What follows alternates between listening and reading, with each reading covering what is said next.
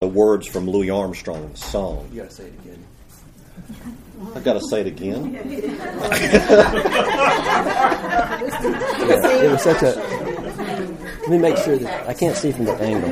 Do it in the style of Hotel on the Mountain. Yeah, with more with more passion. Yeah. I see his trees of green.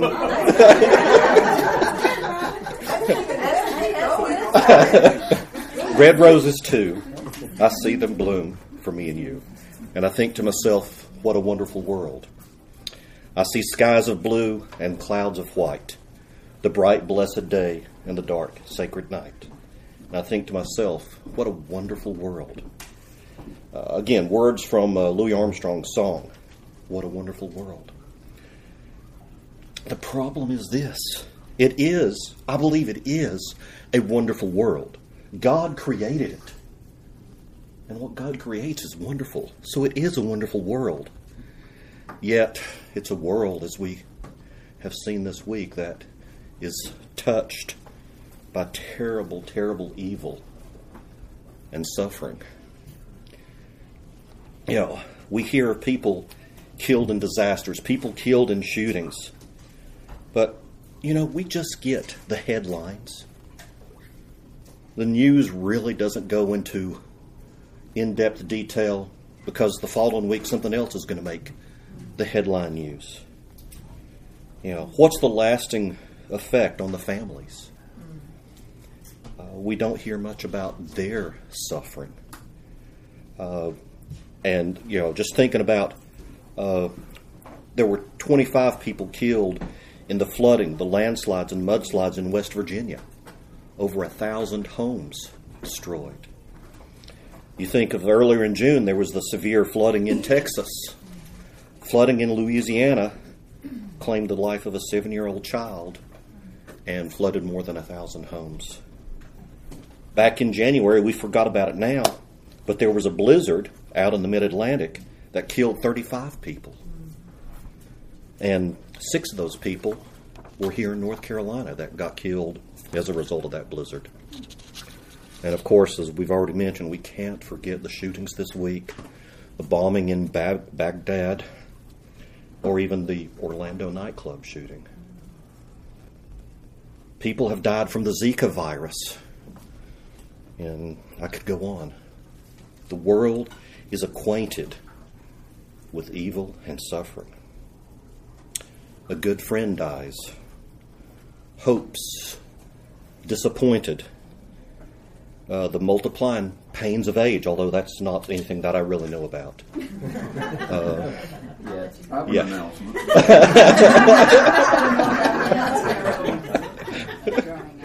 faith in God faltering. We know about suffering. And this kind of brings us into some level of sympathy with Job. Why do this, God? We ask. Why this level of suffering? And we, we ask it of ourselves. Why do I have aches and pains when I get up in the morning? We ask of the suffering of those we know. And we ask it of the suffering of others all around us. Why? The world asks why.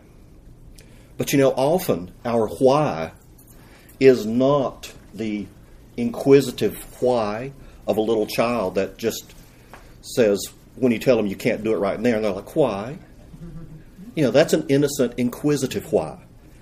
Ours, many times, is more of a why, angry why, that's more of an argument and a protest than just innocently asking why. And the why that we ask so many times assumes that there is no good answer. It assumes that there's no reason for the suffering, even when we're asking it from God. And I think that was probably the attitude that Job was coming with when he was asking the questions to God. And so if you go ahead and find Job, I'll go through just a real quick review. In the first two chapters of Job, you find God basically bragging about Job. Uh, to Satan, God says, Have you considered my servant Job? No one else on earth is like him, a man of perfect integrity who fears God and turns away from evil. You know, God is saying, Have you considered how he fears me above all things? You see, God recognized that Satan was slandering him when Satan suggested that Job only loved God because God had blessed him. And so God basically called Satan's bluff and says, All right, take his things. Watch how Job continues to fear me. And Job did accept it all at first. But then in chapter 3, Job begins to lament as his Uh, so called friends come to comfort him. All the way from chapters 4 to chapters 37, Job, I would say, gets, gets exasperated at his friends' insistence that he must have done some sin to bring about the suffering. And they're saying, You're lying to us because you won't admit what your sin is. You must have done something really, really bad to have brought this upon yourself. And Job kept saying, No, no. You see, their theology told them there was only one explanation for suffering, period. And yet, Job had enough understanding of who God was to know this wasn't the case. And so much of the time, Job didn't even speak to his friends, he spoke to God. And he asked, God, what are you doing? But it kind of turned into a demand. He demanded to know. And so, in the story of Job, we see on a really grand scale, almost in uh, high definition, a particular individual's life, a particular time in his life. And it really reflects the story of Adam and Eve, mistrusting God.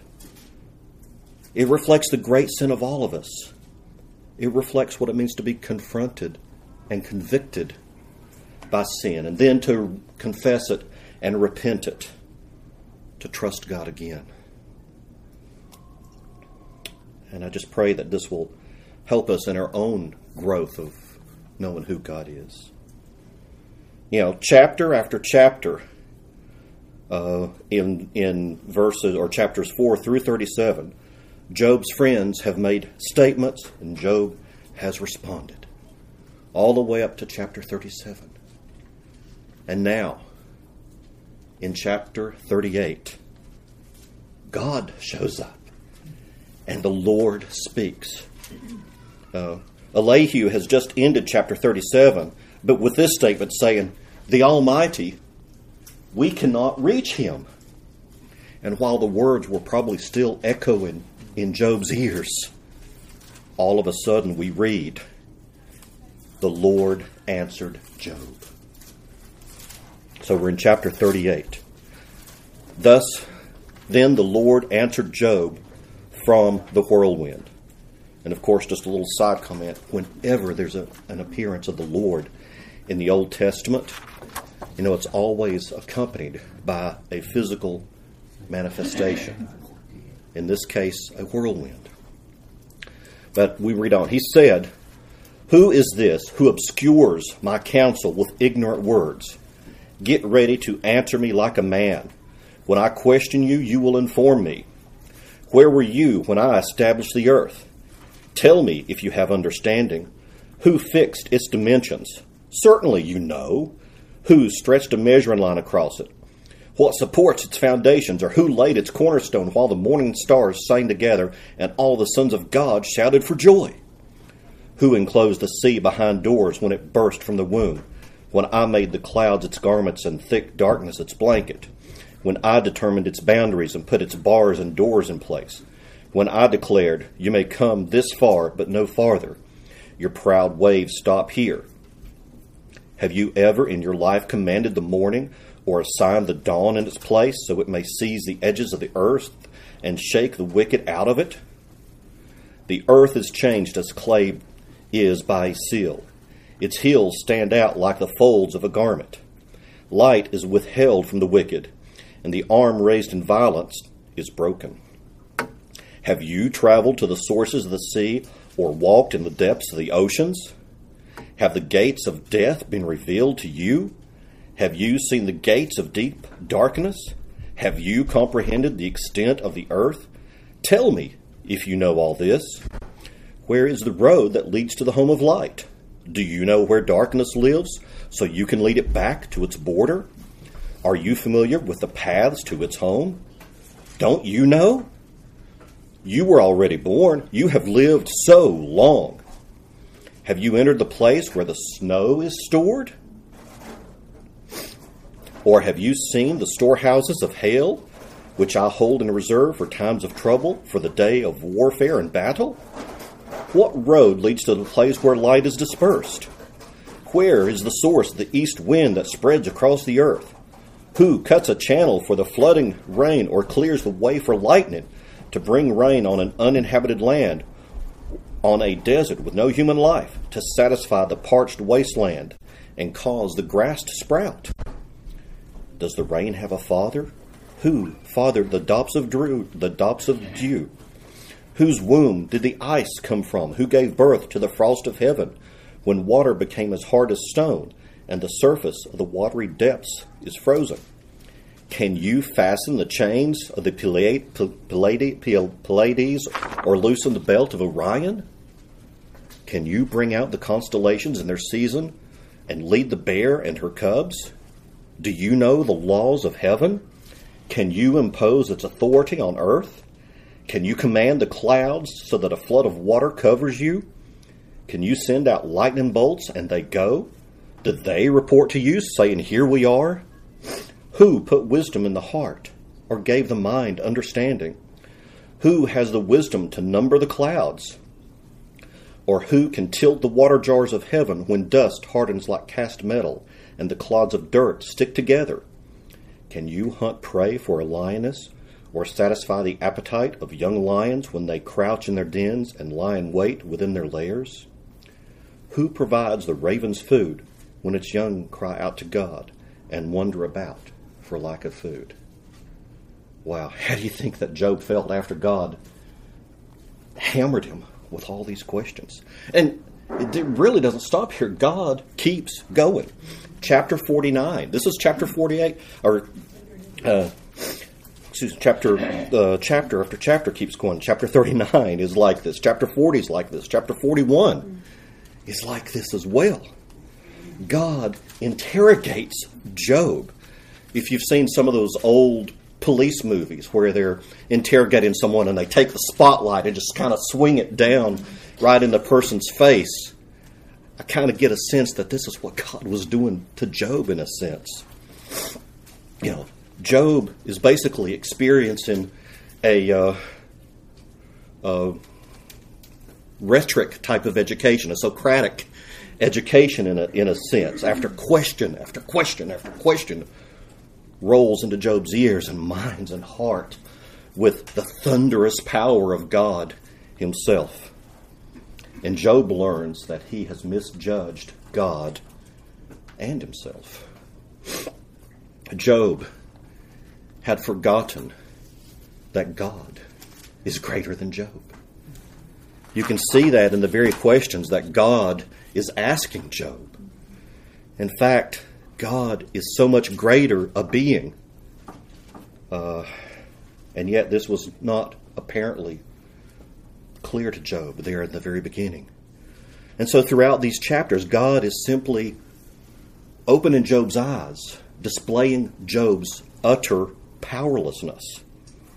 You know, as we've already read it there back in 38 verse 2, Job, or God described Job as a person who obscured God's counsel and spoke with ignorant words. Well, that's a very comforting uh, statement, isn't it? And then in verse 18, God says, Have you comprehended the extent of the earth? Well, no. Job had not comprehended the extent of the earth.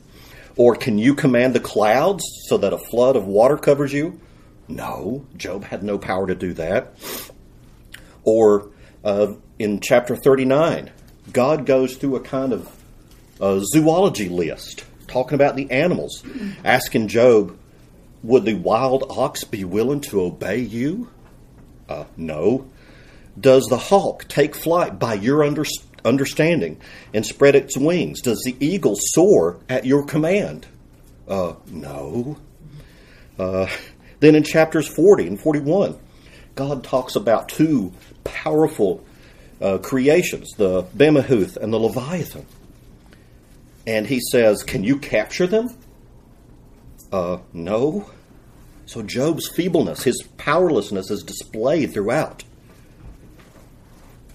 But nowhere more, I think, than in chapter 40, verse 14, where God says, Okay, if you can curse the wicked where they stand, if you can bring every proud man low, then I will admit that you can save yourself. So when Job could act with the same power and prerogative as God, then God would admit that Job could save himself. But of course, Job could not do that. Any thought of self help, self salvation was completely ridiculous and was really worthy of being ridiculed and mocked, as God, I think, did here for the purpose of educating Job. See, by revealing himself, God revealed the highest knowledge that Job lacked a knowledge of it, the knowledge about God. You see, all these things had been questioned by Job, even sinfully doubted by Job. And so now God reveals himself. He reveals some of the mystery that some of the gaps that Joseph that Job had in his theology. And one of the things I think about is God revealing himself to Job was an act of mercy. You think about it, how kind of God to tell us the truth about himself instead of leaving us in the dark.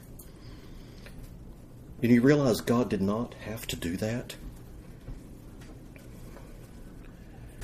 You know, God goes on um, and and continues. You know, he asks Job. He says, "Do you have an arm like God's? Can you thunder with a voice like His? Can you adorn yourself with majesty and splendor and clothe yourself with honor and glory?" No. And so, through this questioning, God was actually having mercy on Job. In his mercy, God chooses to reveal himself. Think about this God took this initiative even while Job was still sinfully questioning God. God's revelation did not take place after Job had repented, after Job had become respectable again and had become a upright and decent member of society. No. God's mercy to Job took place while Job was still on that burning, smoldering trash heap, while Job was still disgusting to people, while everyone had still forsaken Job, and when Job had not yet repented of his sins, God had mercy on Job. Do you see how different God is from us? How often do we wait to act in love towards someone until after they have acted in love toward us? How often do we wait and say, okay, after he has repented from this sin that I think I see in his life, then I will love him? How rarely do we, like God, take the loving and merciful initiative towards someone even when they are in the very act of opposing or slandering us. That's what God did here with Job. That's the challenge that we have to do as we're living out our lives in this day and time, in the situation that we face in the world now. We need to do it because our God is a merciful God. You know, authority in this world is in part meant to point us to God. You think about it, God is the great authority, and our submission to authority and even our use of authority is meant to remind us of God, to reflect God, to celebrate God, to honor and glorify Him. So just kind of a think about it. A little asterisk here. How about authority in your life? How do you use it? Do you use it in such a way to reflect God, to honor and glorify Him? Do you realize that you're involved with reflecting God when you are in a position of authority or when you are even in a submissive state of authority? Authority can be abused, and when it's abused, it's a terrible, horrible sin. But when it's wonderfully used, it can be very fruitful to people's good and to God's glory. We need to keep this in mind in our families, at our workplace, our interactions in, in public in general. We need to be the kind of people who are trustworthy with a faithful sense of authority. And then I'm thinking about God's kindness. How many of you woke up this morning and started listing off the ways that God is kind to you? Just this morning. I mean, we're here fellowshipping together because we have a merciful God. We're here because, let's face it, we are sinners, and we all know that we have done wrong by God.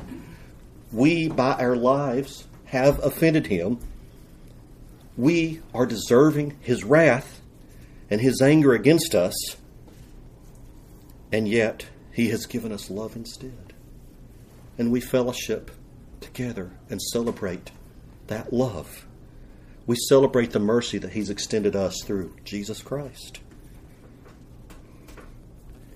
And you see, Job's sin was he was missing all of this insight that we have.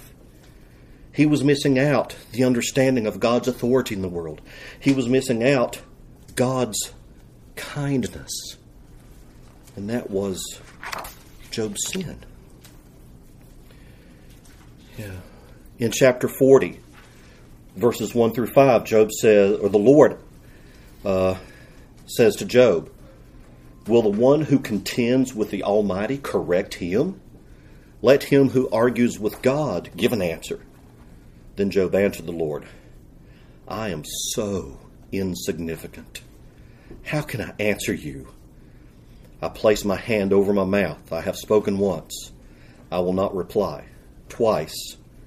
But now I can add nothing.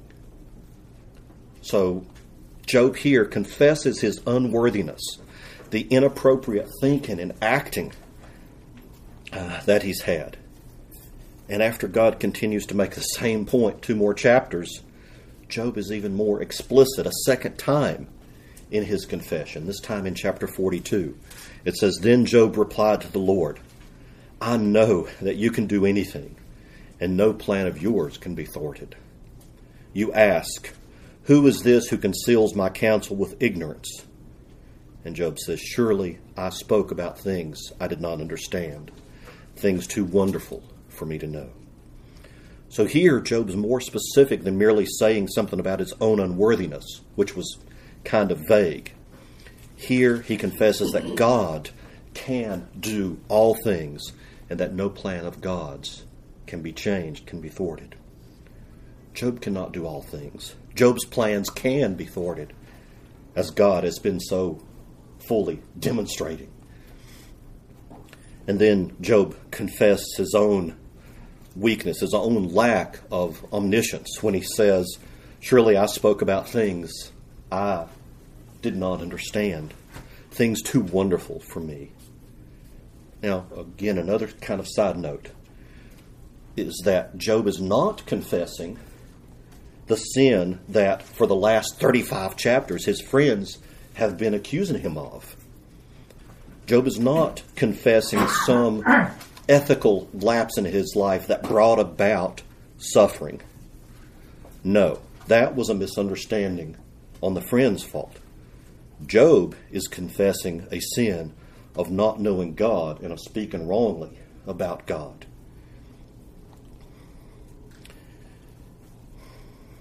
You know, Job was guilty of drawing the wrong conclusions based on insufficient evidence. And even that was an offense to God.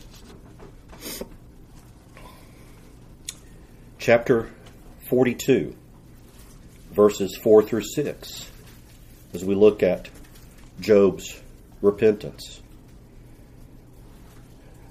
You said, Listen now, and I will speak. When I question you, you will inform me.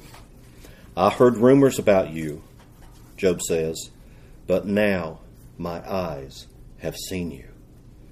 Therefore, I take back my words, and I repent in dust and ashes.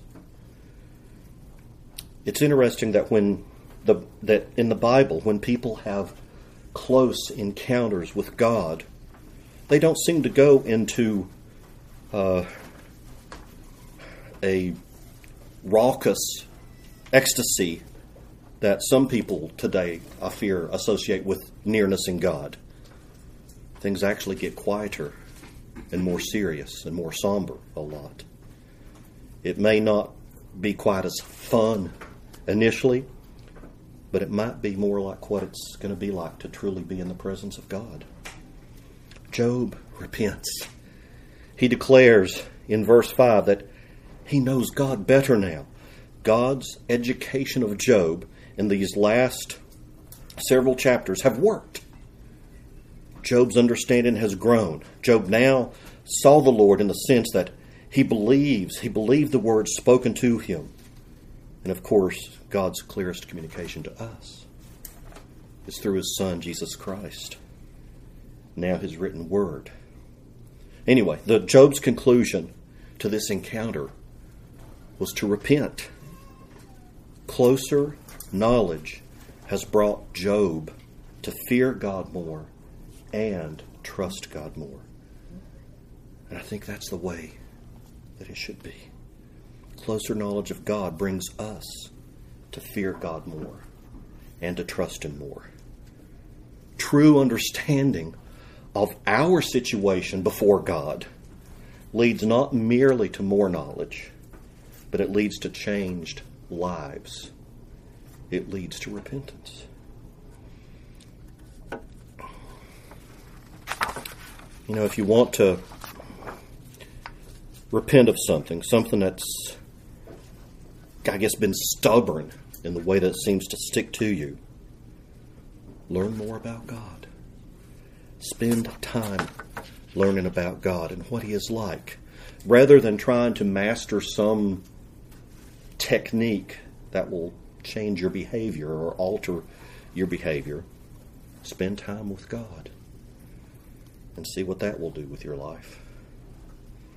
The fruits of true repentance are always an increased fear of the Lord and an increased trust in Him. And that leads to changed lives.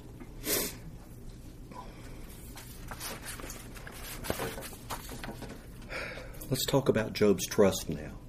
We've looked at his sin, we've looked at his repentance.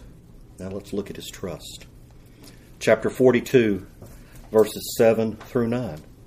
After the Lord had finished speaking to Job, he said to Eliphaz the Temanite, I am angry with you and your two friends, for you have not spoken the truth about me, as my servant Job has. Now take seven bulls and seven rams, go to my servant Job, and offer a burnt offering for yourselves. Then my servant Job will pray for you.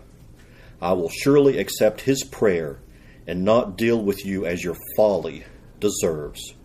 For you have not spoken the truth about me, as my servant Job has. Then Eliphaz the Temanite, Bildad the Shuhite, and Zophar the, Na- the Naamathite went and did as the Lord had told them, and the Lord accepted Job's prayer. Now, I'll admit that this confused me just a little bit. It's the first time I ever read it. Because it seems like in chapters 1 and 2, God says nice things about Job, and Job says nice things about God. And then in chapters 3 to 37, Job says bad things about God. In chapters 38 to 41, God says bad things about Job. And now in chapter 42, Job repents, and God says to Job's friends that it's not they who uh, uh, who have spoken about God what is right, but Job that has. What? But the thing the thing here is that even when Job had spoken in anger, even when he had misspoken uh, about God, he was at least in the ballpark. He, he may have been pitching in the wrong direction, but he knew something of what God was like. He knew that God was greater than his own understanding. That's why he keep, he kept talking to God, kept asking. Uh, many of his assumptions about God were wrong, but many of them were right. And Job's three friends, I mean, they weren't even in the ballpark. They had just one explanation for suffering suffering happens because you sin, period. God is in this box, and we can't let him out of this box. I mean, well, I mean, suffering does, can happen because we sin. That is certainly true. But for Job's friend, this was their only explanation. And what this led to, as they compared themselves to Job, they weren't suffering like Job. Well, they thought of themselves as being better than Job. They ended up being self righteous. And like I said, they had a very restricted view of what God was like. But this is not what Scripture says. So the big thing here is that Job's friends had misrepresented God. They had made God seem less than he is. Left uncorrected, this type of view distorts the gospel. This type of thinking, we could never believe in Jesus and that he suffered innocently. Now, if you read the book of Job casually, you might think that Job's friends are just spouting off some pretty okay or decent theology. But no, I would argue that it's corrupt, even damnable theology. Theology that would subvert the gospel. And you see, Job had not spoken any words that would subvert the gospel. He at least had a sense of the greatness of God. And so, compared to his friends, Job was, in a sense, always trusting God. Job asserted he didn't know why God was doing what he was doing, but his friends were saying they did know about God and what he was doing, and they were wrong, and they were wrong to speak that way. Hmm. Look at if you look at verse 42 8, I think it's quite ironic that Job's friends, who had presumed their own innocence, their own self righteousness, now needed Job to pray for them, to intercede for them. God was making it so clear to them that in their presumption they had sinned. I guess I'm just thinking do you ever see yourself in the position of Job's friends? Have you ever made false presumptions or even false accusations about other friends? I mean, I can think of how I've been quite confident of my own righteousness, only to have God reveal truth in, in my life and come to the realization that I was the one sinning. And I- familiar. And I think we've all probably depended upon our own righteousness.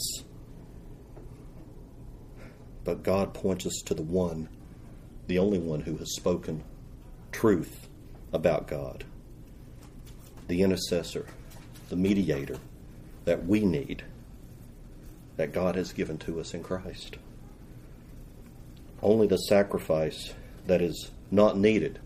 You know, there was a sacrifice here that was needed, that God commanded the Job's three, three friends to offer up. But the sacrifice that is needed now is not the blood of bulls and goats, but the blood of Jesus Christ, the spotless Lamb of God.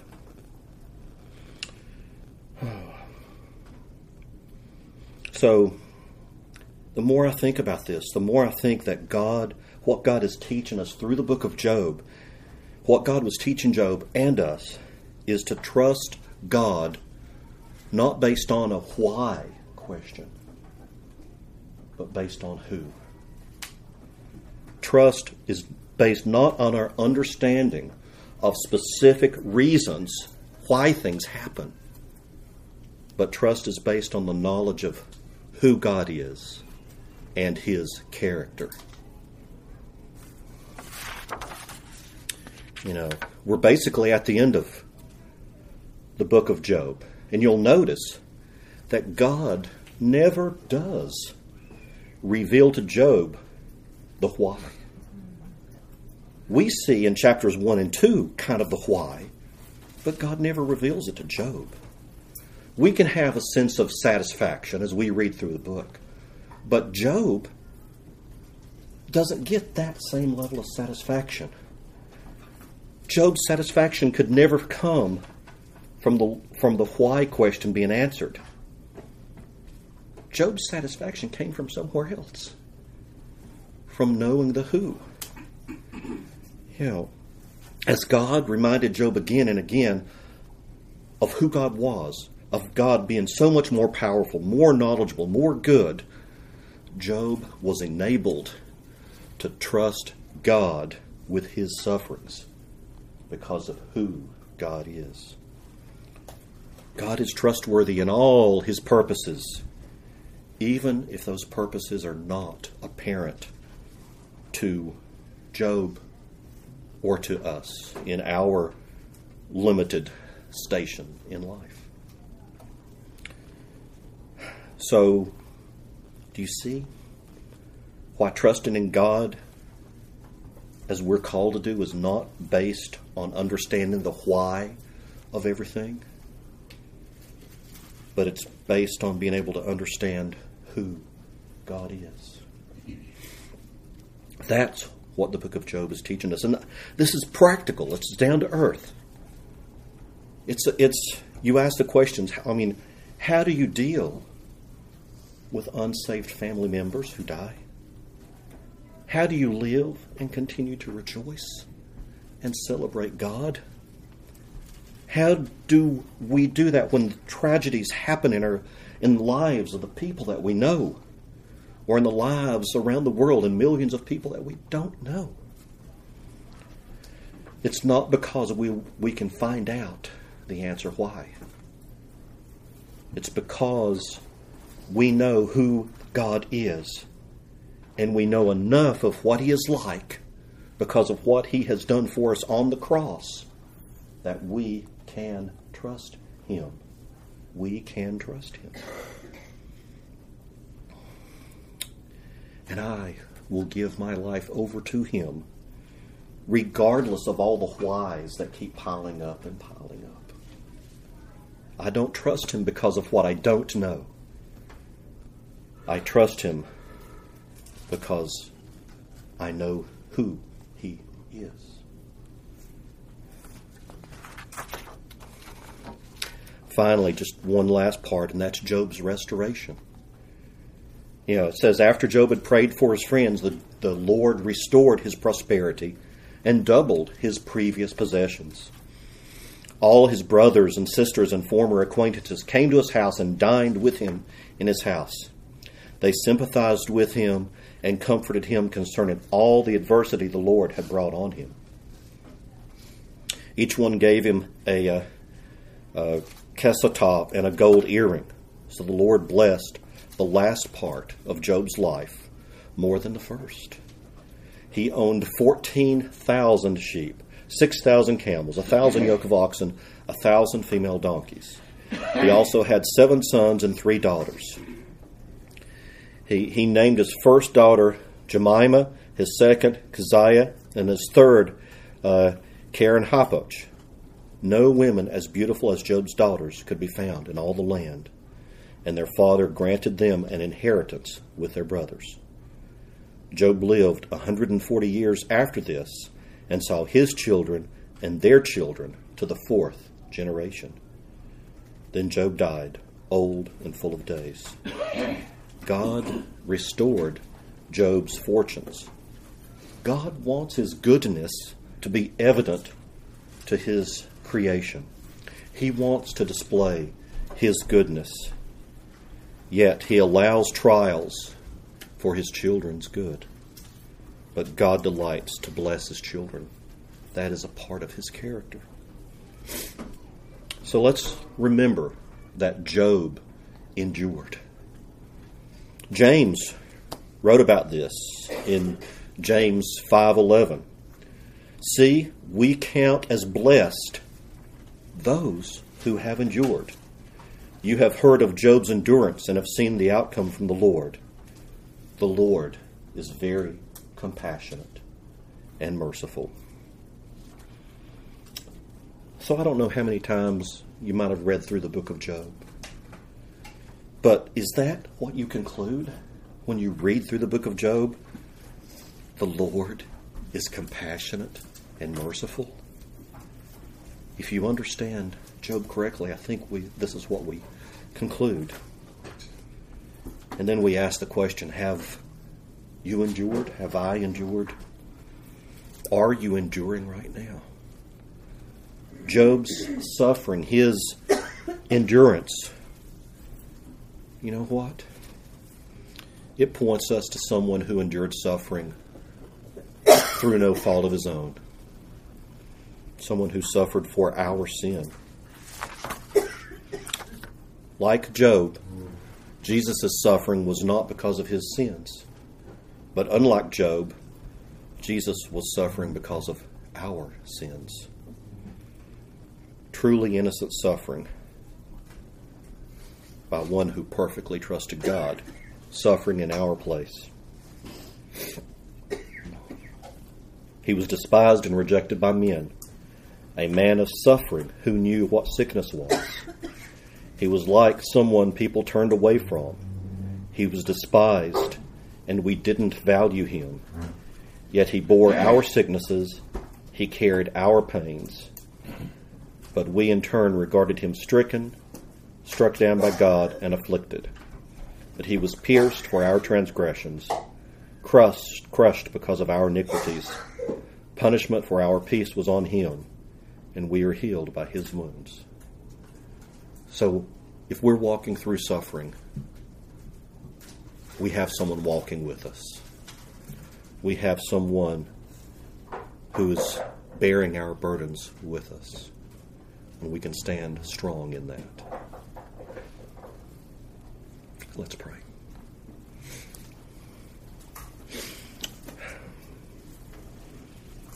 Lord, you are full of compassion and mercy.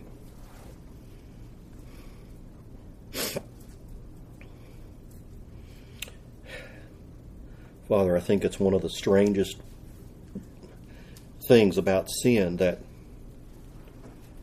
you, the most wonderful being of all, could ever be thought ill by us. Father, forgive us for our foolishness. In your patience, Lord, teach us the truth, even as you taught Job. Help us to know more of your might and your power and your knowledge and your, your purposes. Help us to know more of your goodness and mercy.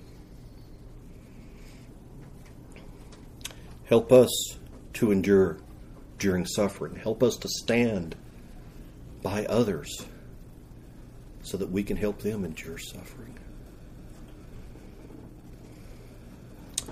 Father, I pray that you would pull the scales off of our hearts and cause us to know you better.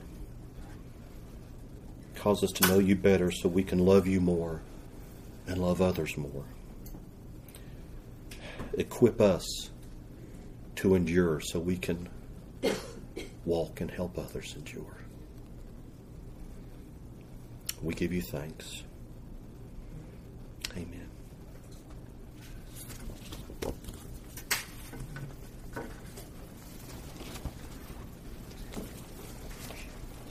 Well, look on page 31 of your sheet